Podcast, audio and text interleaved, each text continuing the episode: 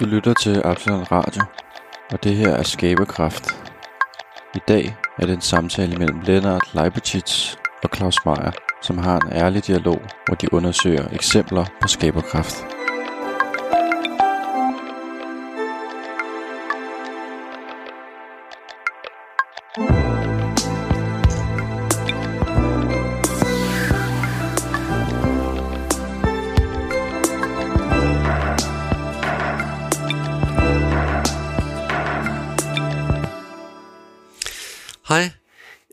Jeg hedder Lennart. I dag er jeg sammen med Claus Meyer. Hej Lennart. Hej Claus. Og øh, Claus og jeg, vi har nogle fælles interesser. Blandt andet øh, skak og bordtennis, som vi har spillet en del. Øh, og det er rigtig hyggeligt. Men det kan vi komme tilbage på. Jeg vil mm. egentlig sådan høre lidt om, hvad går du og laver nu? Jamen, øh, jeg laver jo f- øh, forskellige ting. Det, det, det dejlige er jo, at gennem ens liv, der sker sådan nogle temposkift. Så um, et spor i mit liv nu er helt nye, sprøde øh, samarbejder med mennesker, jeg aldrig har kendt før. Det er i hvert fald lidt, som jeg synes er, er spændende. Øh, jeg har et samarbejde omkring landart. Landart, ja. Er det?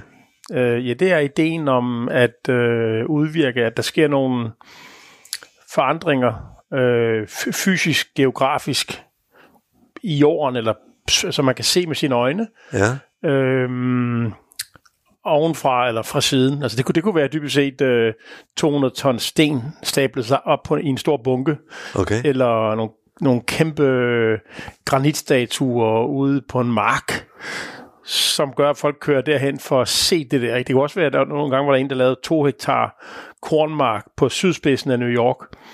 Ja. Og så fotograferede man det for oven, og man kan også hen og se det. Så det var sådan et spektakulært visuelt øh, fænomen, som så var en kommentar til, til byen, eller til landet, eller til forholdet mellem de to. Så, så, så jeg troede egentlig, at det var blevet lokket til. Faktisk er en mand, du kender, der hedder Oliver Stilling. Ja. At, øhm, at det var, og det var også lidt det, han havde i tankerne, men, men nu har det så udviklet sig til at være et meget langsomt projekt, som, hvor vi har sat en deadline, der hedder om femten år, og som er blevet til lidt noget andet, end det vi troede. Altså noget, der, der ikke skal kunne ses i morgen, nødvendigvis, og som godt må involvere mange andre mennesker og sådan noget. Så det, det er lidt en anden ting, det vi kommer tilbage til eventuelt. Ja. Øhm, Så jeg har sådan et projekt kørende med en kunstner, med Oliver, og så øh, støtter jeg en, en af Danmarks mindste bager ude på, på hvad det hedder, spidsen af Sjællands Odde derude. Et helt, helt lille projekt, hvor jeg spiller en meget, meget lille rolle. Mm. Øhm, og så er jeg med i et meget avanceret fermenteringsprojekt, øh, som, hvor vi undersøger, hvordan man kan tage sidestrømmen fra landbruget og Øh, også fra fødevareindustrien. Det kunne være øh, rapspressekagen, det der tilbage, når man lavede rapsolie. Det kunne være mask fra et bryggeri, det der tilbage, når man har lavet øl. Det kunne være pulpen fra æbler. Alle de altså enorme mængder af næringsstoffer der, kunne man jo for så vidt godt upcycle gennem øh, nogle biologiske processer, så det blev til nye fødevarer, der var attraktive at spise, i stedet for at downcycle dem til dyrefoder eller biobrændsel. Ja. Så det, det er sådan et, et, et meget superspændende startup med en professor i, i mikrobiologi fra, fra D T U, og så nogle, nogle mad- og smagsfolk. Øhm, så der er ligesom noget på den der konto. Så er der noget andet, der fylder meget. Det er lege, altså lege, altså lege mere. Mm-hmm. Så um, det kan være, når vi to spiller skak på nettet, eller bordtennis i din kælder. Øh, men det kan også være, når man laver en festival sammen med nogen et eller andet sted, eller det kan være bare det, at, at, at uh, i stedet for at spille badminton en gang om ugen, eller tennis en gang om ugen, så gør det fire gange om ugen, og bruge mm-hmm. længere tid på det, og spille sammen med nye mennesker. Så leg, øh, leg fylder også mere, end det har gjort i rigtig, rigtig mange år i mit liv. Og så er der et stort spor, som handler om øh, min rolle i den, altså i virksomheden Maja, som jeg jo forlod, tog til U S A, og så er kommet tilbage til i en ny rolle, som, som er enormt øh, glædesfyldt. Mm-hmm. Og så har jeg jo, ja, så har jeg jo en hustru og nogle børn, og sådan, og vi laver også noget sammen, ikke? Mm-hmm. Men det professionelle liv, og lejen er måske i virkeligheden, det er jo det private liv, så, ikke? Ja. Yeah. Når du lige spørger, så de tre ting, der falder mig ind. Nye, spændende, sjove, finurlige, iværksætteragtige ting, som jeg har betydet noget for mig, måske endda også øh, i verden. Det med lejen, og så er det enormt glædesfyldt at prøve at se, om man kan skubbe til den der store virksomhed, og, og skrue op for mening og værtskab og ansvar og glæde, på trods af, at øh, man er omgivet nogle mennesker, som har meget fokus på regneark og tal og værdiskabelse på en traditionel målestok. Har, har firmaet, som du solgte, har det forandret sig meget nu, hvor det er, at du er kommet delvis tilbage? Og jeg ved ikke, og i hvad for en rolle er det, du er kommet tilbage? Det er for udviklet? Ja, man, man kan sige, det, den, den titel, vi faktisk bruger internt, det er chefredaktør. Mhm. Så det betyder, at øh, efter hvad der avis havde været helt klart, så var det jo mig, der havde ansvaret for det, der skulle stå i avisen. Mm-hmm. Og for de, de nye tillæg, og hvem der skal skrive i avisen. Så, så det er lidt den rolle, jeg har. Det vil sige, hvordan skal maden smage, og hvem skal lave den, og hvilke nye måder skal vi udkomme på, hvorhen i landet, hvordan skal det se ud, hvem skal vi samarbejde med. Så det er ligesom alt andet end det, der er den... den mere driftsorienterede del af forretningen, køb og salg af virksomheder og afdelinger og alt det finansielle, har jeg ligesom sluppet fuldstændig ansvaret for. Så jeg har opereret inden for en eller anden ramme. Skal jeg bruge en halv million eller tre, så skal jeg selvfølgelig bede om lov. Mm. Øh, men inden for de økonomiske rammer, der er givende, der, der er det et langt stykke hen ad vejen mig, der udstikker øh, retningerne for, for indholdet. Hvordan taler vi om det? Hvordan skal kunden opleve det? Øh, Og det er sådan en, det er beskrevet som sådan lidt en halvtidsstilling. Det fylder nok lidt mere for mig. Men om så har jeg også en stor arbejdskapacitet, så, så jeg kan godt lave andre ting, selvom jeg har et trekvartidsjob. Men, men om den har forandret så meget? Ja. Jeg synes faktisk mest det er det, at den har forandret sig for lidt. Altså den nærmest er, er gået en lille bitte smule i stå indholdsmæssigt. Øhm... I forhold til, altså det der slap for seks år siden er på, altså er, er et langt stykke hen ad vejen, det der også, øh, det er det, jeg kom tilbage til for et års tid siden. Ja. Det er sådan, der er sket for, for få nye ting, og egentlig ikke noget, der er blevet dårligere, eller væsentlige ting, man havde skilt sig af med. Der er bare sket for lidt, og verden flytter sig jo hele tiden jo. Ja. Men det, det rammer lige ned i sådan min egen I, i historie, ikke? Fordi, jo, det var også bare noget, jo. Ja, ja, og, og, og, og der var det... Altså, det firma, som jeg solgte for otte år siden, øh, var et firma, og det firma, der er der i dag i Tia, er et andet firma. Og det er fint, øh, sådan er det, men jeg har, føler ikke, at jeg har nogen relation til det mere overhovedet. Fordi det er gået i en mere almindelig retning. Altså, det er almindeligheden, der råder, Øh, når hjertet forlader det, ikke? Og, og der er der bare ikke sket rigtig, der er ikke sket noget, og der er heller ikke udviklet, og der er heller ikke ligesom holdt den der værdifane op hele tiden, der hedder, hvorfor er det vi gør det her, ikke? Tænkte du over, at det kunne ske, da du solgte? Nej, det tænkte jeg ikke. Jeg tænkte på, at det ville blive alle tiders. Så hvad der, du forlod ikke helt virksomheden, du blev i virksomheden de første år. Ja, og så... Og din hustru også, Sus. Ja, som valgte alle varerne, ikke? Og så forlod jeg firmaet derefter. Så I blev et par år? Vi blev i, i to år, og så blev vi mere eller mindre gået ud øh, på en ikke så god måde. Øh, fordi det var, at for den nye direktør var det... svært, han, da han blev fyret, så sagde han, at han syntes, det var svært at være i et firma, når medarbejderne kom til Lennart og Sus for at spørge om svaret, og ikke til ham. Og det gjorde så, at vi blev øh, egentlig sparket ud. Og det var egentlig fint nok, hvis vi havde bare blevet sparket ud, men det blev gjort på en dårlig måde. Så det var lidt en dårlig afsked. Var du, men, var du ligesom en form for C E O? Nej, jeg var det, der hedder... Øh, Førhen? Altså, nej, dengang inden I solgte? Ja, inden vi solgte, der var jeg C E O. Ja. Men det, der var meningen, og det, der var planen, det var, at jeg skulle være konceptudvikler, og Sus skulle stadigvæk købe varerne ind. Og det blev det ikke til.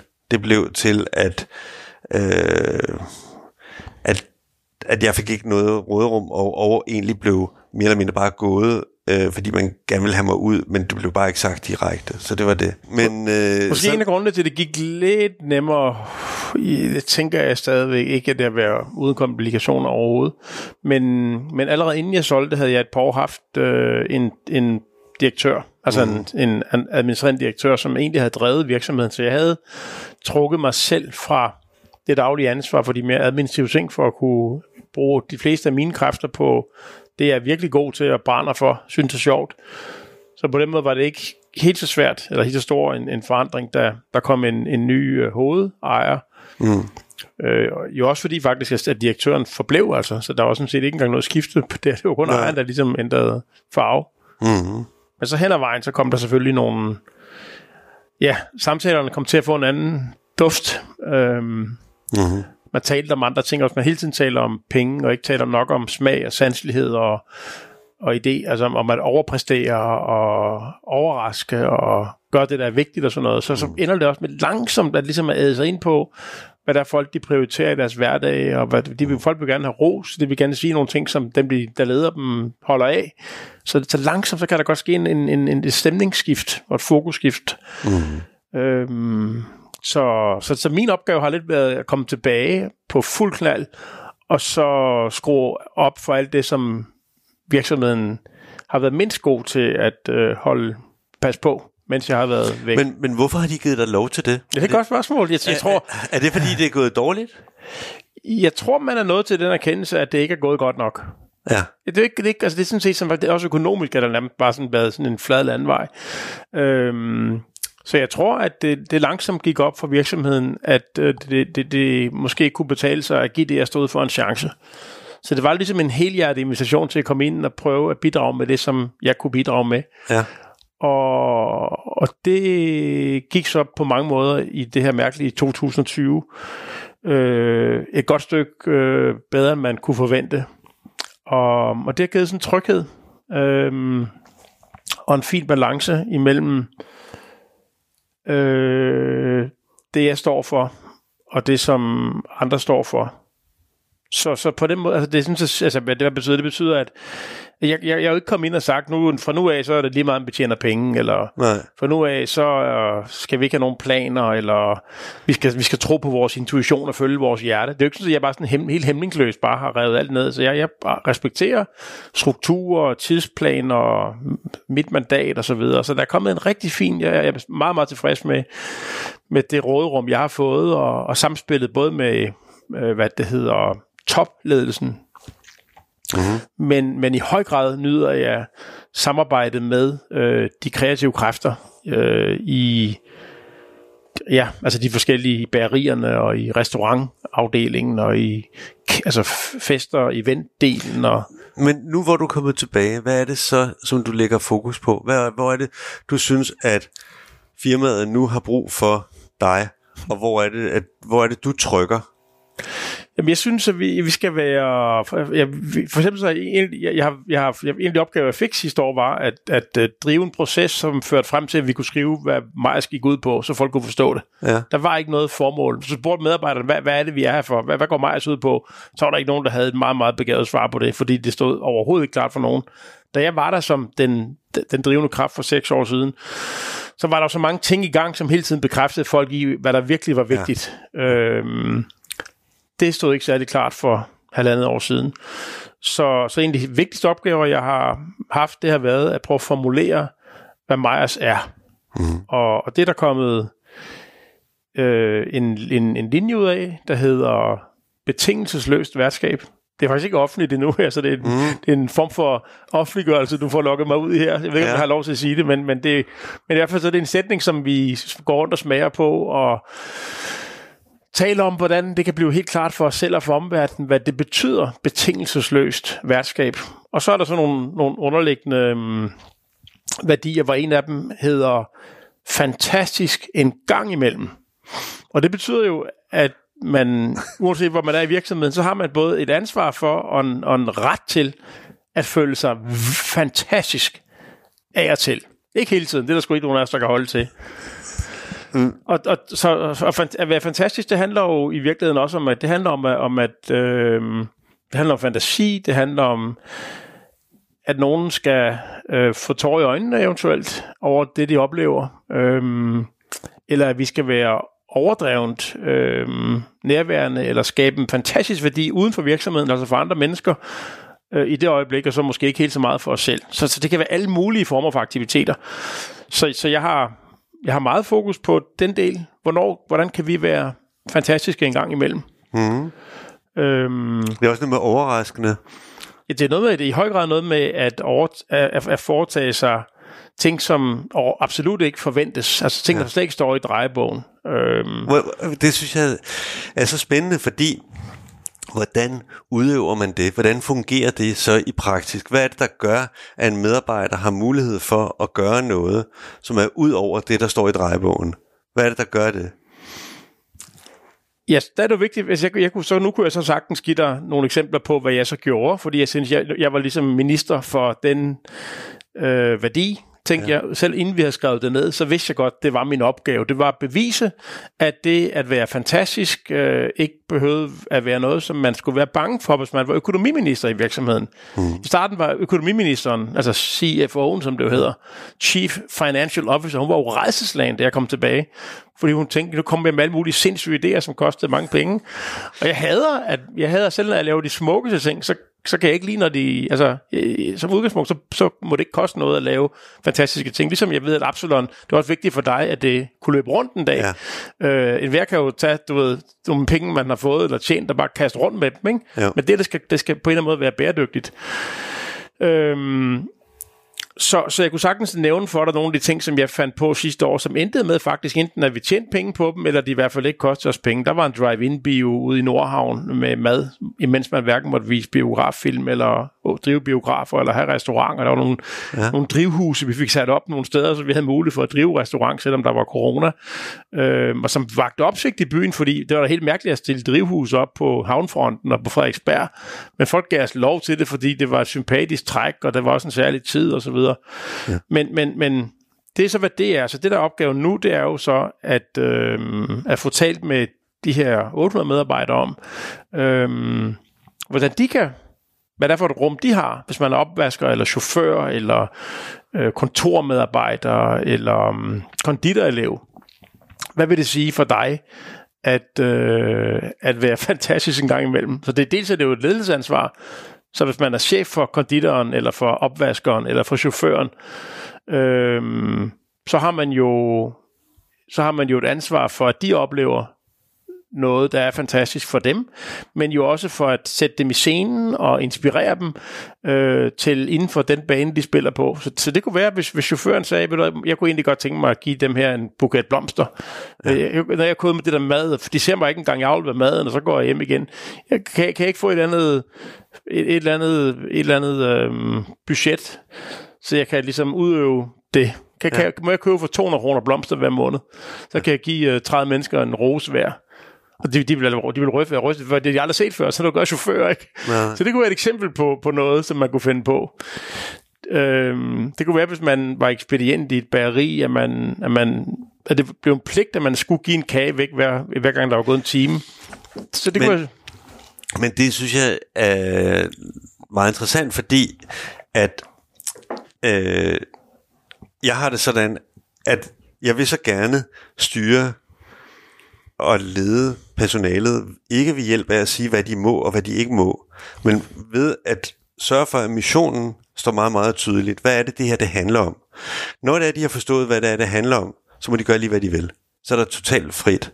Fordi det er, at de ved jo, hvad det er, det går ud på. Så det vil sige, at jeg ved, at i Hornbækhus, der fortalte Syser, en, en pige, der er ansat, hun fortalte, hun fortalte en dag, jeg var deroppe, så siger hun, der var sådan en god stemning til fælles øh, middagen, og folk havde det bare så godt sammen. Og for ligesom at tage vare på det, så bød jeg dem alle sammen på gratis kaffe og kage øh, inden ved siden af i pejsestuen eller sådan noget. Og vi havde en vidunderlig aften. Og så sidder jeg ikke og siger, det må du ikke, fordi det er, at det er jo ikke det. Øh, så taber vi jo penge, hvis det er, du giver kaffen væk eller noget. Tværtimod, så siger jeg, ej, hvor er det fedt. Det her er det fedeste. Det er præcis det, vi skal gøre. Nemlig at overraske folk. Plus, at du får lov til at tage eget initiativ, fordi du kunne se, at der var den mulighed for det. Og det der med, og grunden til, at hun kan gøre det, det er, fordi hun har forstået, hvad det hele handler om. Så derfor er jeg, jeg, jeg, jeg meget... Fordi Det, der er det modsatte, det er jo, at man har et meget hierarkisk system. Og det er det, vi oplever mange steder, hvor firmaer bliver større og større, og der er længere, der er flere lag mellem dem, der står ude i butikken, og dem, som der sidder som direktør inde på kontoret, og de får meget forskellige lønninger, og, og, og, og så videre. Og der, der synes jeg, at, at det hierarkiske er jeg meget stor modstander af, fordi det gør folk til robotter, eller for, gør folk til ligesom, øh, nogle, at man skal være på en bestemt måde, og jeg udfylder den rolle, og, og det er svært for folk at være motiveret, når de ikke føler, at de selv må tage initiativ, ikke? I stedet for at lave planogrammer om, hvordan varerne skulle sættes op i tier, så var jeg meget mere tilhænger af, at det var, at vi skulle fortælle dem om, hvad det galt om, og nogle principper i det, og så må I selv gøre det. Men det gjorde, at de var meget mere øh, motiveret, og prøvede virkelig på at gøre nogle ting selv, i stedet for, at de fik det korrekte svar fra os. Og så hedder det, har du lavet fejl, eller har du ikke lavet fejl? Men det var der Sus, der bestilte varerne hjem. Det var Sus, der bestilte alle varerne hjem. Så på den måde kan man sige, er der noget til at være der? Altså... Jo, men det synes jeg er noget andet, fordi det er ikke en... Det, øh... Man skal også være klar over, at man har forskellige roller, så det kan godt være, at dem i butikken skulle være dygtige til at sælge varerne, og skulle være dygtige til at lede personalet, og skulle være dygtige til at være overfor kunderne allermest. Men de skal ikke begynde at tage den anden rolle, der hedder, nu skal jeg fortælle, hvordan de skal pakke varerne ud på lageret, eller hvad for nogle varer Sus skal bestille hjem. Det, at det var, at Sus bestilte varerne hjem, det var, at vi tillod, at der var en subjektiv holdning til, hvad for nogle varer, der vi godt vil have. Og det, der ligger vi overhovedet, det er ikke en demokratisk proces, og vi inviterer ikke til demokrati. Tværtimod stod jeg på nogle af de der møder og sagde, I skal overhovedet ikke blande jer i det. I må... ja, men det er sjovt, fordi, fordi hos os er det på nogle punkter, jeg, jeg er jo helt med dig, når du siger, ja, altså jeg, jeg er også totalt øh, imod øh, hierarkier, og jeg synes nogle gange, at øh, de, de vigtigste... Øh, idéer til, hvordan man kan forbedre en, en lille virksomhed, eller en lidt større virksomhed, den får man faktisk, når man taler med de folk, der er tæt på kunderne og er på gulvet. Mm. Ikke når man taler med en eller anden mellemleder, der har hørt det fra en anden mellemleder. Ja. Øhm, men men vi, jeg har jo noget af det, der virkelig virker for os, når vi for eksempel har restauranter, det er, når vi, når vi men det er selvfølgelig også noget andet, end at drive en, en, en detailforretning. Øhm, Ja, der hvor vi faktisk får skabt så meget ejerskab øh, til det, der foregår på restauranten, så, så køkkenchefen, som så eventuelt kan være en partner, øh, føler, at det er deres egen forretning, øh, hvor de selv laver menuen og selv vælger, altså så kan man en dialog måske om, eller få præsenteret en menu, men hvor ansvaret for at udvikle de nye menuer og retterne og, og detaljerne i værtskabet faktisk øh, ligger helt ude øh, hos de mennesker, der står det pågældende sted. Mm. Og til gengæld føler, at det er deres hjem, man kommer i, når man kommer og spiser. Ikke? Men det kræver, at du har fået afklaret, hvad missionen er. Hvis missionen er, hvis man ved, hvad det er, man gerne vil med gæsterne, så derefter, så kan man sige, det kan man udtrykke på så mange forskellige måder, også afhængig af situationen, og stedet, og, og, det, og tiden, og det, og det ene og det andet. Og det er okay, at det forandrer sig. Så, så jeg, ikke, jeg, jeg, jeg, jeg deler med dig, eller øh, jeg er helt enig med dig i, at, at det er den der åbenhed, der ligger i udtrykket, men fastheden i missionen. Mm. Det, det for mig i hvert fald har været en, en måde at lede på. Og der kan du sige, at med det, når man nu, når man nu går fra at være en virksomhed, som egentlig ikke har noget tydeligt formål, øh, og hvor folk tænker, at vi, er, at vi skal lave dejlig mad inden for de rammer, vi har, og så videre. Øhm, og, så, og så tør stå ved, at det, det egentlig handler om, det er at, øh, at påtage sig et voksende værtskab i verden. Mm. Øhm, det er jo en interessant pejlemærke at have, fordi nogle gange kan der også være konflikter imellem ideen om at tjene penge, og ideen om at påtage sig et ansvar i verden. Men, men, men, men, men jeg synes bare, man må starte med det. Jeg, jeg synes, det er et rigtig, en rigtig god øh, sætning, øh, du nævner. Men jeg, øh, fordi at, at i virkeligheden handler det om, at det starter med, jeg vil gerne give dig noget. Jeg vil gerne give dig en oplevelse. Jeg vil gerne være noget for dig. Jeg vil gerne give dig, det kommer til udtryk gennem mad. Det kan også komme til udtryk gennem noget andet. Noget socialt eller, eller lignende. Men jeg vil gerne give dig noget, og det der med, at, at det er der, den starter. Bagefter kan det godt være, der kommer et bytteforhold, at du giver mig nogle penge for det, så jeg kan også have åbent i morgen, og ikke gå nedenom og hjem, ikke? Men, men det der med, at, at, at ville noget med det, man laver, og at, at det har en menneskelig værdi. Det synes jeg, at der, hvor man rammer rigtigt. Altså det er der, hvor det, der bliver det levende øh, lige pludselig. Og det er også det, jeg synes, der ligger i det, du siger. Og det var, og det var faktisk det, var, det jeg startede min virksomhed, øhm, da jeg var enogtyve år gammel og begyndte at lave mad til mennesker. Det var jo glæden ved at øh, putte noget mad ind i munden på dem, som jeg var sikker på var, var langt mere interessant og velsmagende og citrende og pigerne end noget, de nogensinde havde fået før i Kongeriget Danmark tilbage i nitten fireogfirs, ikke? Hvor madkulturen jo var absolut ikke øh, særlig sprød eller spændstig eller mm. fantastisk. Øh, og hvor jeg havde været over i Frankrig og oplevet noget, der var altså næst grænse, grænseoverskridende altså dejligt, ikke? Mm. Jeg kom jo fra det her margarine og frosne grøntsagshelvede og kalvesteg og flød og kartofler i, altså banal mad i bedste fald, og i værste fald grusomme ting fra pulver og dåser og f- kummefryser, og så lige pludselig dumpe ned i et, øh, en form for gastronomisk øh, paradis. Fransk gastronomi, guldalder og smagte ting, jeg ikke var klar over fandtes på jorden. Mm. Øhm, og det, der var så specielt, det var så, at, at der var en sammenhæng mellem... Jeg oplevede ligesom, at der var, at der var sjovt nok også kærlighed. Både til mig, men også imellem folk i Frankrig. Og nu var mit tilfælde, så jeg kom fra en skilsmissefamilie, hvor der ligesom ikke var kærlighed nok. Folk skændtes, og de overså mig og sådan noget. Ikke? Så, så det var... Det, jeg, jeg havde også en, en lidt naivistisk kortslutning. Jeg tænkte, hvis bare der var dejlig mad, så var der også kærlighed. Ikke? Så jeg, jeg tænkte, jeg kommer hjem, og jeg skulle... Jeg ville, for mig var det på en eller anden måde et, et forsøg på... Måske både, at jeg spredte kærlighed, men også et håb om at få noget kærlighed tilbage. Og maden blev ligesom et virkemiddel. Øhm, så jeg tænkte, at det at drive en forretning var bare en undskyldning for at kunne ansætte nogle folk og, og putte noget mere mad ind i nogle flere menneskers munden og, og få en kram for dem, når de havde spist færdigt. Kæft, det var dejlig mad, Claus. Men det er enormt interessant, at det er, at det er derfra, det stammer. Altså, det er jo, det er jo i, altså, i virkeligheden er det et ønske om kærlighed. Ja, yeah, altså jeg tror, jeg tror i virkeligheden, jeg følte mig ikke elsket som barn. Nej. Øhm, og hvordan reagerede jeg på det? Så jeg reagerede på to måder. Den ene, det var at gøre alle mulige krumspring for, at folk ville kigge på mig med nogle kærlige øjne og sige, du er ikke bare et, en, en god leverandør, eller det, altså... Kig på mig med kærlighed, ikke? Så ja. jeg, jeg, jeg lærte på en eller anden måde at kunne tiltuske mig lidt kærlighed rundt omkring hos nogle fremmede mennesker, hvis jeg ligesom bare laver nogle krumspring, ikke? Ja. Og det andet, det andet har været øh, at, at sprede kærlighed. Altså, at, at, at, at, når jeg ser, du ved, altså, kriminelle i et fængsel, så tænker jeg, kan jeg gøre noget, så de bliver mindre kriminelle, og får lige så godt et liv, som jeg har fået. Hvis jeg hører, der er nogle fattige i Bolivia, og jeg på en eller anden måde kan afse nogle penge og nogle timer, og kan forestille mig et eller andet mærkeligt madprojekt, som kan f- gøre, at, man kan, at nogle af dem kan, kan, kan arbejde sig selv og deres familie ud af fattigdommen, mm.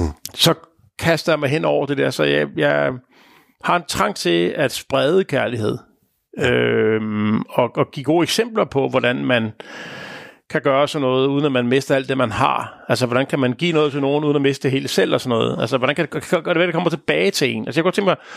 Så, så, så jeg har ligesom den der dobbelthed i mit virke, ikke? Øhm. Men jeg synes, det er interessant, Claus, øh, at du har det ud fra, at det faktisk var et savn om kærlighed, og et ønske så om, og så en reaktion på, og ligesom at sige, at gerne ville kærlighed. Men ud fra det, min baggrund er nærmest, for at sige det, som jeg opfatter i hvert fald, nærmest lige modsat. Der hedder, jeg kommer fra et hjem, hvor en far og mor og søskende havde det rigtig godt, og der var stor kærlighed altid, og jeg fik at vide, at jeg var fantastisk, og, og, og de var, der har bare været en, en meget, meget positiv... Øh, stemning. Men, ja, meget positiv stemning med masser af kærlighed. Er, men, hvor, hvor, er du, hvor er du født hen? I Parma, mm-hmm. øh, og voksede op der i en, en familie. Og med, med virkelig, min mor var sådan en tresser-pædagog, og øh, synes at det var det frie barn, og at øh, vi alle sammen var fantastiske, og, og, og, og man skulle bare lade børn udvikle sig, så skulle det nok komme. Hvorhen på Amager? Øh, noget, der hedder Eberts Villaby, øh, som ligger mellem Englandsvej og Amager Brogade. Jeg har jo selv boet en del år på, på også på Amager. Hvorhenne? Jamen, øh, altså jo faktisk øh, på Grønjordskollegiet. Der boede jeg også. Er det rigtigt? Ja, i bygningen seks. Ja. Det var forfærdeligt. Ja, det var ikke så sjovt. Det, det, blev, det blev kaldt selvmordskollegiet. Ja, det er rigtigt, det gjorde det, ja. Der boede jeg i, jeg tror omkring syvoghalvfjerds otteoghalvfjerds. Øh, og det, det var helt forfærdeligt, synes jeg. Der var absolut ikke noget socialt fedt ved det. Jeg, jeg, havde, jeg var ansvarlig for slikautomaterne i to år. Jeg gik rundt og, jeg havde en lille forretning, jeg gik rundt og puttede slik ind i automaterne. Og der var synergi, fordi i samme periode, der var jeg sliksælger i Sundby Idrætspark. Okay. Så jeg, når der var hjemmekamp med Fremad Amager, så, så gik jeg rundt med sådan en kasse med vingummi eller kriser på brystet, og så solgte jeg slik, og så, så fik jeg ti procent af omsætningen fra ham, der havde kafeteret. Og det var ikke dårligt. Ah, det var sgu ikke så godt, men der var, jeg, jeg kom gratis ind til fodbold, jo. Jeg spillede i B ni nul otte i Sundby Idrætspark. Nå, okay. Og så var jeg inde og se Fremad Amagers kampe, dengang så måske har jeg solgt, måske har jeg solgt slik til dig dengang. Jeg var i treogfirs, fireogfirs, femogfirs. Nå, men det var, det var altså et lille sidetrack. øh, men det var, det jeg ville sige med det også, det var, at det, at min baggrund var sådan, var, at det med værdierne var noget, der ligesom betød noget for mig. Så det var også et ønske om at gøre noget, som var godt for mennesker. Altså, du ved, det har også været... Det er bare et helt andet udgangspunkt. End, men det er egentlig også sjovt, fordi man hører om, der er jo rigtig mange børn, der bliver... Øh, der bliver... Der bliver, altså, f, øh, der bliver f, altså, overøst med kærlighed, mm. som bliver selvoptaget. Det var ikke idealet hjemme hos os. Så måske handler det om måden, det foregår på. Ja. Yeah. Altså... Så de, de, må, de, må, de må have opdraget, altså ud over at overøse jer med kærlighed, så må de jo også have opdraget jer øh, til at, til at øh, udvise samfundssind og lægge en... Hvis der, hvis, der er noget, hvis der er en ting, som jeg virkelig er taknemmelig, eller ikke en ting, jeg, for jeg er virkelig taknemmelig over for mine forældre med det hele, men en af de ting, som jeg, der betød utrolig meget for mig, det var, at der var i puberteten, så... kunne ikke forstå, at verden hang sammen på den måde, som den hang sammen på. At der var ulighed, at der var uretfærdighed, at folk gjorde, som de gjorde, og, og, og, og så videre. Og mine forældre, de sad oppe til klokken, den var et om natten, og diskuterede med mig, og tog mig dybt alvorligt i den diskussion om det. Og det er jeg så taknemmelig. Det har også været over for mine børn, har ligesom, der har jeg husket på, hvad det betød for mig. Og det var at diskutere med dem. At diskutere om samfundet, at diskutere om verden, om diskutere om, hvad der betyder noget, og hvad der ikke betyder noget. Øh, og der var mine forældre, øh, jamen altså, at de havde tålmodighed til en pubertetsdreng som mig, der var i krig med det hele, og ville lave revolutioner, og jeg ved ikke hvad. Øh, det var, det er jeg så taknemmelig over. Det var... Det Men er det, så, så jeg, jeg har tit tænkt over, Lennart, når jeg har... været på dine steder, og der er jeg undret mig over, hvordan, hvad det helt præcist er i dit liv, der gør, at du bliver sådan en, som gør en masse ting for at få fællesskaber til at opstå. Altså, der er jo alt forskel på at sælge, kan man sige, dimser i tier, ikke? Mm. Ting, der er fundet til nogen, som køber, der går deres vej, og så lige pludselig bliver det sådan en katalysator for alle mulige slags fællesskaber. Øhm, så hvad er det i din baggrund, som gør, at du laver sådan noget lige pludselig?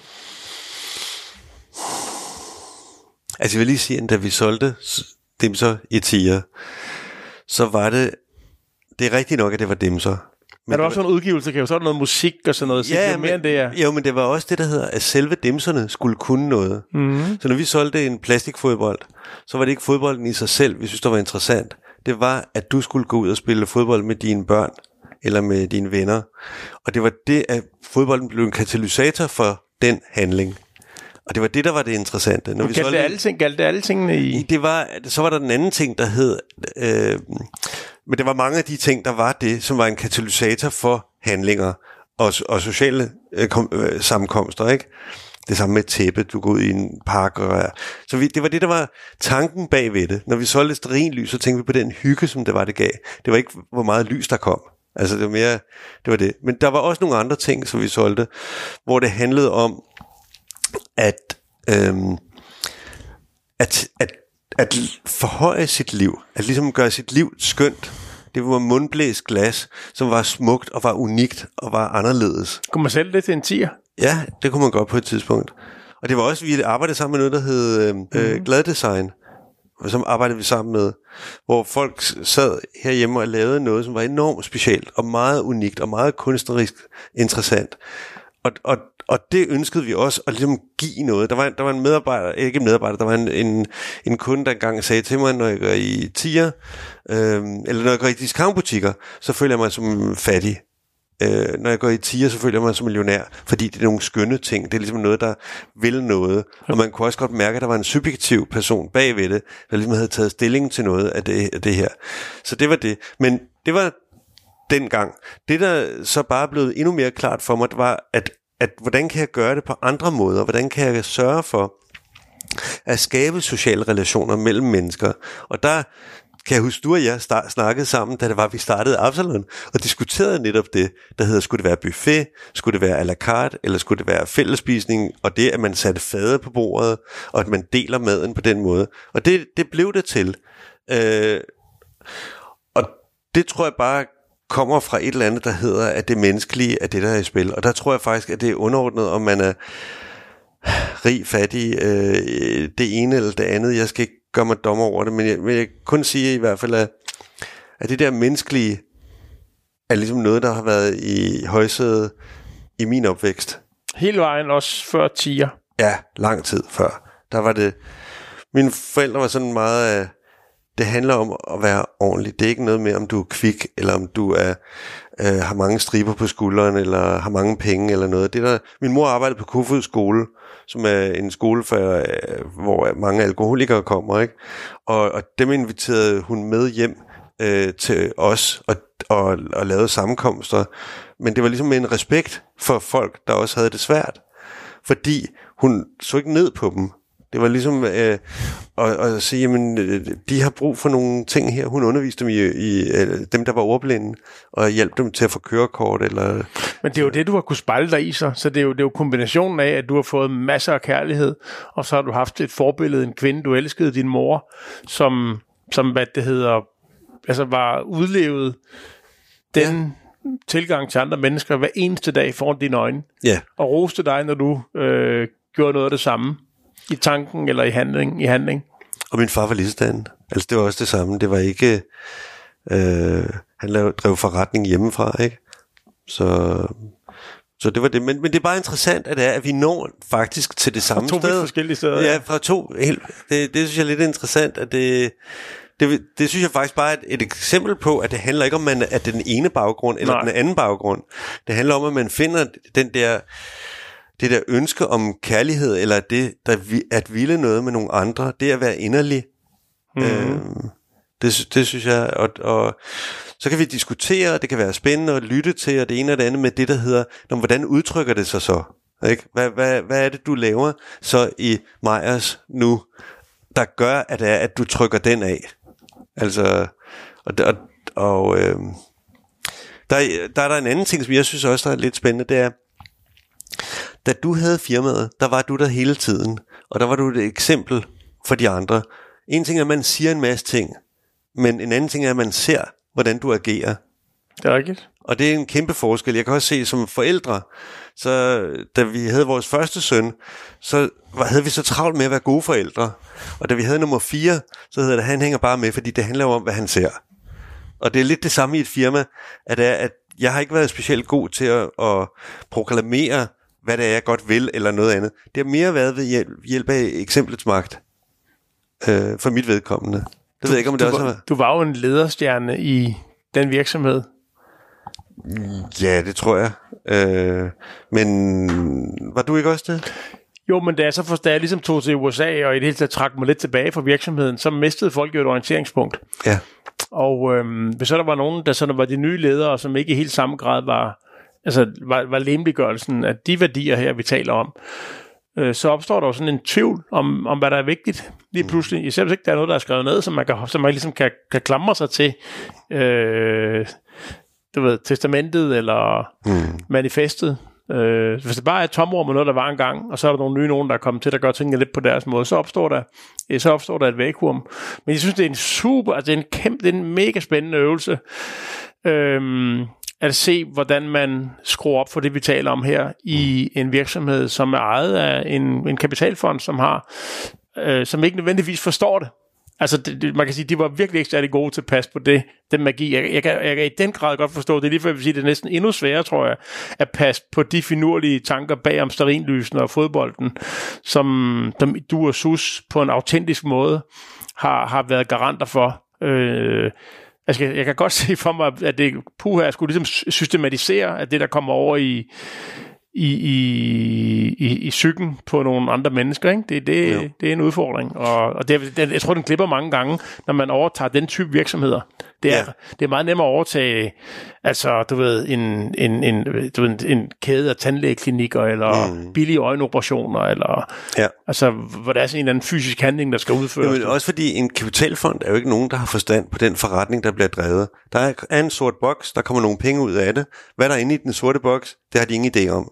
Og, og, og det er det. Deres model, en, en, en kapitalfondsmodel, det er jo at tage en butik, der har vist, at den har succes og kan tjene penge, og så ekspandere den i nogle år, fire til syv år, og så sælge den bagefter. Det, det er modellen. Der er ikke så meget øh, i, i det. Det, der er problemet, det er, når, når de begynder så at være de toneangivende i, hvordan at virksomheden skal ledes, og hvordan at hjertet skal plejes, så er det, at i mit tilfælde, at det går grueligt galt. Ikke? Og det er det. Så derfor jeg givet op. Og derfor så synes jeg, at det er rigtig, rigtig fint, at, at jeg havde engang et firma, der hed Tiger. Nu de har taget navnforandring til Flying Tiger, det er fint. Selve indholdet er, noget, er et helt andet indhold, og det er helt okay. Så det er ligesom, jeg har sagt farvel til firmaet, drukket et glas champagne og, og nyt det, øh, og fejret det, og så ligesom sagt, det er noget helt andet, og jeg ønsker dem alt det bedste øh, på det, men det har ikke noget med mig at gøre. Øh, og, det, og det er det. Så vil jeg hellere lave noget nyt, og det mm, tænker jeg over. Så det er det. Ja, der er et andet sted jo så. Ja, ja. Ja, du laver også nogle ting ved siden af. Jamen, jeg, jeg, jeg, jeg har fundet, synes jeg, en super balance, hvor, ja, hvor, hvor i starten tænkte jeg, jeg, jeg kan jo ikke, man har sådan en konkurrenceklausul og sådan noget, men i virkeligheden så er der jo tusind ting, jeg kan lave, og, og, og, og så kan man også tale om tingene, og så kan det godt være, at jeg ikke må lave det i forhold til jura, men så får jeg lov til at lave det alligevel, fordi jeg kan se, at det giver mening. Mm. Så der er opstået sådan en, en, en menneskelighed i, mm. i, i, i forholdet til virksomheden, og Og jeg har bare lyst til at yde langt mere, end jeg egentlig bliver honoreret for, fordi jeg yder der. Altså, jeg tror, jeg tror faktisk, jeg vil. Altså, jeg vil også selv, selvom jeg ikke fik løn, tror jeg, jeg også ville arbejde med glæde for virksomheden, fordi vi har gang i så mange fine ting, og der er så mange vidunderlige medarbejdere, og det er så, det er så nemt for mig at vise dem. Altså, lige gøre altså vise dem at skrive en tekst igennem, eller hjælpe med at fortælle en, anden, en ny historie på en anden måde, eller se pointen i et samarbejde, som de ikke selv har set kvaliteten i, eller... Øhm, Altså det, det, det føles nogle gange ligesom at vande sådan en tør blomst. Mm. Øh, altså ikke fordi, det er bare fordi, eller der hvor jeg har noget at byde ind med, og sådan er det vel nogle gange, hvis man er rigtig god til nogle få ting, altså så, så er det indlysende for, for en selv, hvad der er, der mangler, og, og nogle gange også for mm. dem, der hører det. Og så sker tingene sådan meget uhindret. Mm. Jeg husker, da jeg, da jeg ansatte min første direktør for... Ja, det er siden, det måske, det var i syv, det er så fjorten år siden, jeg har aldrig haft en direktør før, der var jeg ligesom, du var, der var jeg både, eller jeg var så både dig og Sus på en eller anden måde, fordi jeg var både den kreative og den, den administrative kraft mm. i virksomheden, og det gik rigtig godt med det kreative, det gik mindre godt med tallene, så vi var stressede, vi omsatte for fire hundrede millioner og havde fire hundrede og en million kroner i omkostninger, så vi tabte en million, ikke? Mm. Og det var meget stort, det der uhyre, jeg kunne ikke rigtig overskue, hvordan jeg fik skruet om på de tal der.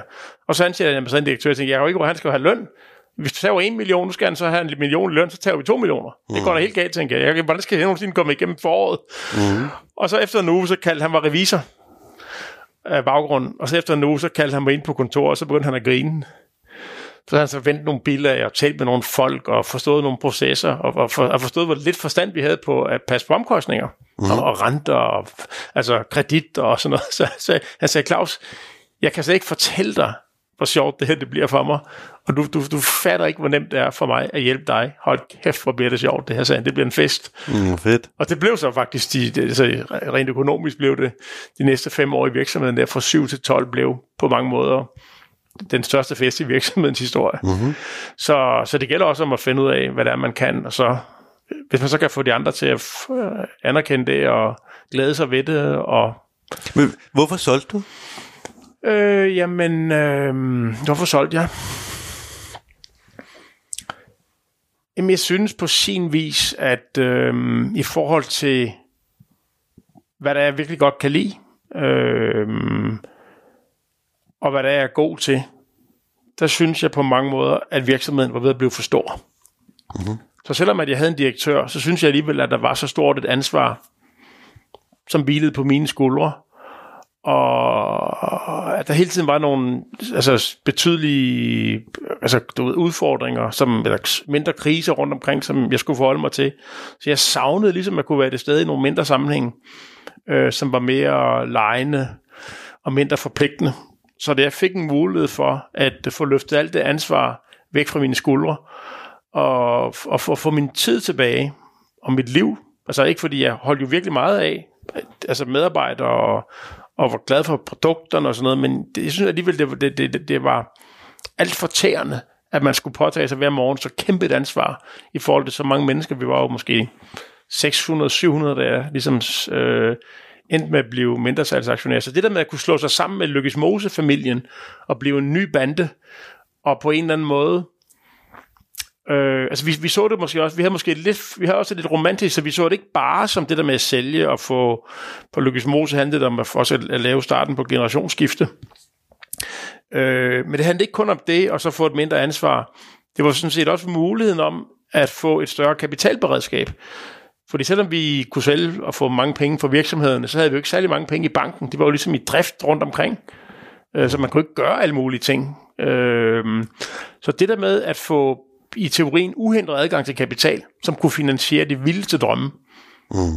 Så, så bare, hvis vi, det kunne vi købe, vi kunne starte mejeri, og du ved, lægge hele Sjælland om til økologi, og vi havde alle mulige vilde idéer.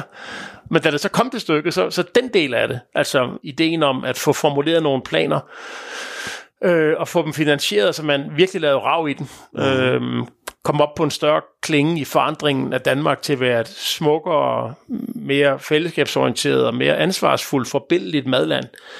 Altså det fik vi ikke for alvor sat turbo på. Måske fordi vi ikke var vant til hverken Grønløk-familien eller, eller jeg til at sidde og lave sådan nogle lange planer, som øh, den type mennesker, som ejerne var, kunne forstå. Mm. Det, de tænkte, det var sådan noget fantasteri og... Altså, de, de, de, de, jeg kan ikke se det, mand. Altså, det er da klart, det vil da gå. Og så gør man, jamen, kan I prøve, kan I prøve at lave sådan en halvtreds-siders plan med nogle Excel-ark og sådan noget? Det kan vi sgu ikke lige gøre. Kan vi få nogle folk, der kan gøre det for os? Så vi vil gerne fortælle dem, hvad de skal, hvad de skal gøre. Ja. Men, så vi formåede ligesom ikke rigtig at bygge bro imellem den visionære kraft hos grønløkkerne og mig. Og så i virkeligheden, så var det jo parat til, at de ville, altså, de ville med glæde have investeret i nogle af de her initiativer, hvis bare de kunne forstå dem. Så vi formåede ikke rigtig i den periode, der gik, at... Øhm, at fortale det sprog, nej, som pengene forstår. Og derfor fokuserede vi på at gøre det, vi ligesom havde gjort i mange år, og vidste, hvordan man gjorde. Så det blev på den måde meget mere det samme, og for få nye ting. Øhm, men nu er vi så begyndt, kan du sige, nu i den her nye æra, at vi begyndt at lave flere mindre nye, finurlige ting i Majers. Men er, men er du ikke også blevet en anden... En, er du ikke blevet en anden Claus Meyer end den Claus Meyer, der forlod virksomheden og tog til U S A? Jo, på, jo, på mange måder. Altså, er det ikke? Jeg vil sige, altså jeg er ikke blevet en anden. Nej, altså, jeg er ikke blevet en anden. Jeg, jeg, jeg tror, de fleste folk, der kender mig, vil sige, at jeg er fuldstændig den person, jeg var, da jeg var. Altså, jeg har de samme værdier, og jeg møder andre mennesker med den samme form for tillid og glæde og nysgerrighed og legesyge, som jeg gjorde for tyve år siden. Men jeg er blevet en anden mand i den forstand, at... Altså nu er jeg jo syvoghalvtreds, og dengang der var jeg halvtreds. Og jeg synes, man bliver mere bevidst omkring, hvad man bruger sin tid på. Mm.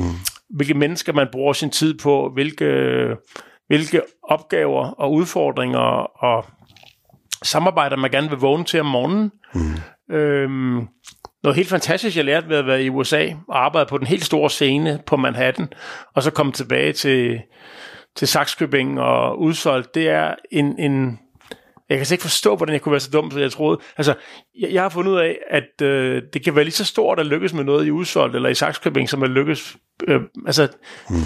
Og det kan være nemt, det kan være billige point og sådan noget, men, men det, det må jeg sige, det er virkelig blevet min erkendelse. Jeg troede, da jeg tog det over, at det var flottere. Det kan også være, det, var, det kan også være, at det havde måske for mange mennesker været flottere. Altså, hvis man havde skabt en kæmpe virksomhed øh, i U S A. Men, men inde i mit hjerte... Mm. Og jeg tror altså ikke kun, det er sådan en eller anden form for selvforsvar eller sådan noget. Der synes jeg, jeg er nået til den erkendelse, at, at, øh, at realisere nogle meget, meget fine ting på, på et lille sted, mm. sammen med nogle mennesker i en mindre sammenhæng, kan i, i mit liv, altså måske ikke i verden, men i hvert fald i mit liv, være lige så storslået og glædesfyldt, og noget man kan fortælle sine børn og børnebørn om. Mm. Så det blik har jeg fået, en større sans for storheden i de bittesmå sammenhænge, i de nære sammenhænge. Og det er også en lettelse at nå til den erkendelse, fordi det er jo mere overskueligt at give sig i kast med den type relationer, mm. som er for enden af ens gadedør, ikke? Jo. End det er, at man nødvendigvis skal, jo, skal ligesom erobre andre kontinenter. Men. Sat, sat på spidsen. Nu føler jeg jo ikke, at jeg skulle erobre. Jeg føler, at min, min drøm var at give noget til Amerika. Jeg tænkte, jeg vil gerne give noget til dem. Jeg tog mm. det over for, for, for at berige byen. Mm. Det var ikke for at tage noget fra nogen. Øhm, men, men alligevel har jeg, efter jeg kom hjem fra det eventyr, så vågnede jeg med en helt anden sans for det smukke i det nære. Mm. Jeg har også opsøgt dig nogle gange, Lennart, som du jo selvfølgelig ved, ikke, for at have sagt, du ved, i forhold til det lille mikroforsamlingshus, vi har lavet på Gamle Kongevej, og det vi gerne vil lave nede i Sakskøbing. Hvad, hvad, hvilke læring er der fra dit liv, som jeg kan få lov til at lære af? Øh, og det rum der, mm. det har jeg ikke haft stilhed eller ro eller tålmodighed til at kunne gå ned i før nu. Nej. Rigtigt, for alvor. Men jeg, jeg har det på samme måde, der hedder, at øh, om det er et stort firma, eller om det ikke er et stort firma, er fuldstændig ligegyldigt. Det er mere det, der hedder de gode idéer, der udvikler sig, og de gode idéer, der lever, ikke? Øh, og glæden i dem. Om det så er for få mennesker og et lille hotel i Hornbæk, eller et lille hotel øh, på Christianshavn, eller Absalon, er egentlig underordnet. Det er mere det der, der hedder at få det til at ske der. Den der magi, der er der. Det er det, det handler om mere end at få øh, anerkendelse fra øh, du ved, den ene eller den anden, eller øh, altså det er ikke størrelsen, øh, det er mere det personlige i det. Og det er også det, du nævner, ikke? Det er hele det der personlige øh, forhold i det. Men du, vi mødte hinanden, øh, vi mødtes også, da det var, at du var i New York, og jeg var i New York. Ja, tak. uh, der fik vi også spillet bordtennis. Uh, men uh, d- hvad, hvad, hvad, hvad betød det for dig at have den erfaring med det i U S A? Altså, hvad betød det for mig bagefter? Ja. Jamen, ja, altså, selvom det jo på mange måder gik godt, og vi fik fantastiske anmeldelser, og vi fik bygget en virksomhed med flere hundrede ansatte, øhm, så det, der står tilbage for mig, det var, at vi aldrig fik balance i driften. Mm. Øhm, så jeg, jeg, har, jeg har altid haft nemt ved at, at fortrænge mine, mine succeser, og så bare huske mere på det ting, der gjorde ondt, ikke? No. Og det, det gjorde altså ondt for det gjorde ondt, måske på grund af noget, jeg ikke har haft de forældre, du har haft. Yeah. Så, så mine forældre var gode til at, eller min far faktisk, ikke min mor, min far, han var god til at se mig, altså alle mine svagheder og mine dårligdomme. Så det, han misbrugte sjældent chance for, for at påpege en eller anden ting, jeg ikke var god til, eller noget, jeg havde gjort forkert. Øh, så det er nok det, der, der, der har hængt ved. Øhm, så, så det, det har lært mig, det er det, du spurgte om, ikke? Ja. Øhm, øh, jamen, det mærkelige er... Altså, jeg synes altid, jeg har været nogenlunde taknemmelig, men... Øhm, Jeg var ked af det, da jeg kom hjem fra Amerika, fordi jeg synes, at jeg var ikke lykkedes helt, som jeg havde forestillet mig, at det skulle være. Øhm, og på en eller anden måde, så, så kom jeg et sted hen relativt hurtigt, hvor, hvor jeg blev mere taknemmelig for at øh, vågne om morgenen, stå op, gå ud i verden, møde andre mennesker, øh, lave små samarbejder om forskellige ting, end jeg nogensinde tidligere havde været det. Så jeg oplevede på en eller anden måde, efter at have været nede i et sort hul mm. lang tid, en øh, virkelig stærk øh, livsappetit og livsglæde og en lykkefølelse over at være til stede, levende menneske i den lille verden, som jeg nu med venner og familie og børn og kærester, øh, som jeg aldrig helt havde mærket så stærkt før. Så på en eller anden måde, så har jeg i hvert fald fået det med mig mm. efter den her tur. Ja. Ja, det, det er sjovt, fordi jeg har nemlig, som du også øh, ligesom får frem, det der hedder lige det modsatte. Jeg kan faktisk ikke huske en eneste af mine fiaskoer. Jeg laver fiaskoer hele dagen lang, og jeg laver faktisk ikke andet. Men for mig er det bare sådan korrektioner, ikke? Men, øh, men jeg kan Måske faktisk, det er dine forældre. Måske jamen, jeg, jeg, jeg kan slet ikke huske din... noget af det. Øh, d- Det er jo al den kærlighed, du er blevet overøst med som barn, der gør, at du... du, du altså, ja, men jeg synes, jeg tror, det er interessant. Jeg tror, Roger Federer, han, jeg tror, den måde, han spiller tennis på, jeg tror heller, jeg tror også, han, han tænker sgu ikke over, han har slået to forhænder i nettet, han tænker nej. Bare, han skal vente næste bold, ikke? Jo. Men det, jeg synes, det er interessant, det, det, det er jo så stor forskellighed, og samtidig så laver vi noget øh, begge to, ikke? Så, øh, man kan, så det er åbenbart, at man kan gøre det lige meget hvad baggrund det måtte være, ikke? Men mere finde den der lyst, kærlighed, øh, inderlighed i hvad det er, man laver. Øhm. Ja. Er det det? Jeg tror det er fint for nu. Vi, vi, kan, vi, vi, vi kan mødes igen. Ja, snak videre. Ja, det gør vi. Så tak for nu. Dejligt at være her, Lennart. Tak. tak for det. Hej hej. Du lytter til Absalon Radio. Det her, det var Skaberkraft med Lennart Leibowitz og Claus Meyer. Lyt med næste gang, når Mette Tingstrøm og Lennart Leibowitz yderligere undersøger skaberkraft i praksis med Lars Lundby som gæst.